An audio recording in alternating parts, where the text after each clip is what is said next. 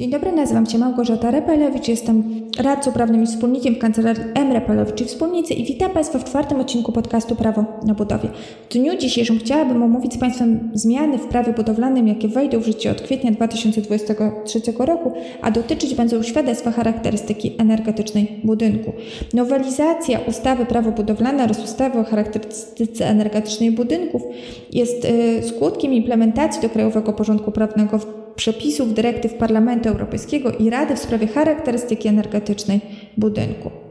Nowelizacja wprowadza dla właścicieli wiele nowych obowiązków, niestety dość kosztownych. Zgodnie bowiem z nadal obowiązującymi przepisami, świadectwa charakterystyki energetycznej były, są wymagane dla budynków wybudowanych po 2009 roku. Nowelizacja to zmienia. Nowe przepisy nakładają bowiem obowiązek sporządzenia świadectw charakterystyki energetycznej dla budynków indywidualnych czy wielorodzinnych wybudowanych przed 2009 rokiem. Sporządzenie świadectw jednak dla budynków już istniejących będzie konieczne przy ewentualnej transakcji najmu lub sprzedaży. Właściciele mieszkań natomiast będą musieli sporządzić charakterystykę energetycznego mieszkania tylko przy nowych umowach. Nie będzie to dotyczyło umów zawartych przed wejściem w życie nowelizacji. Co ważne, świadectwo trzeba będzie także sporządzić w przypadku modernizacji budynku, która będzie miała wpływ na zużycie energii. Okres ważności takiego dokumentu wynosi 10 lat i powinien być on sporządzony w wersji papierowej i elektronicznej, a osoba zlecająca powinna otrzymać kopię świadectwa charakterystyki energetycznej w formie papierowej bądź wydruku świadectwa przekazanego w postaci elektronicznej. Niezbędne jest to do tego, iż nowelizacja wprowadza obowiązek o tym i czy zapis mówiący o tym, że notariusz odnotuje w akcie notarialnym przekazanie nabywcy przez zbywcę nieruchomości świadectwa charakterystyki energetycznej.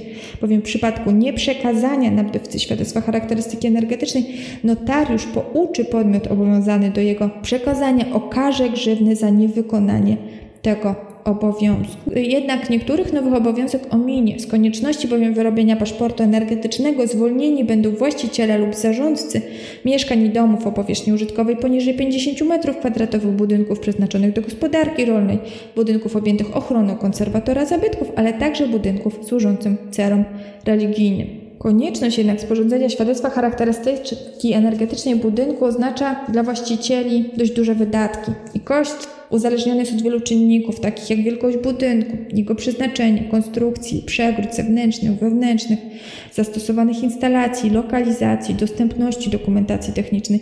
Waha się on od kwoty 400 zł do około Reasumując, zatem z przepisu wynika, że charakterystykę energetyczną budynku może sporządzić, czy projektowanego budynku może sporządzić zarówno projektant, jak i osoba posiadająca odpowiednie uprawnienia do opracowania świadectwa charakterystyki mm, energetycznej budynku. Decyzja w tym zakresie należy do projektanta.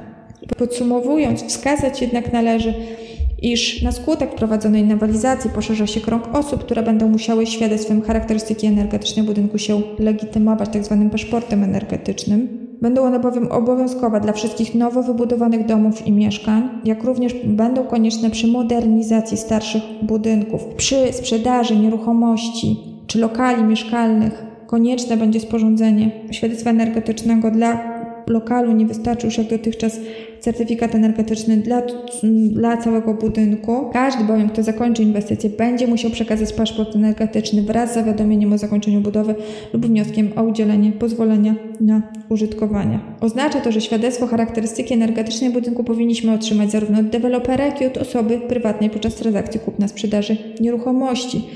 Obowiązek przedstawienia takiego dokumentu ma również osoba prywatna czy firma, która wynajmuje nieruchomość. Istotną nowelizacją jest to, że nie będzie można w przypadku sprzedaży lokalu przedstawić certyfikatu energetycznego dla całego budynku, lecz będzie konieczne sporządzenie certyfikatu energetycznego dla konkretnego lokalu, co zostanie odnotowane przez notariuszy.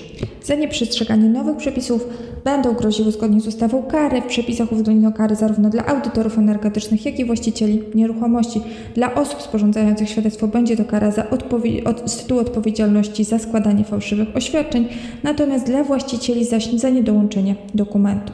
Mam nadzieję, że w tym odcinku omówiłam podstawowe zasady i zmiany, jakie e, wchodzą w życie w związku z nowelizacją ustawy Prawo Budowlane oraz ustawy o charakterystyce mm, energetycznej budynków. Życzę Państwu miłego dnia i do usłyszenia.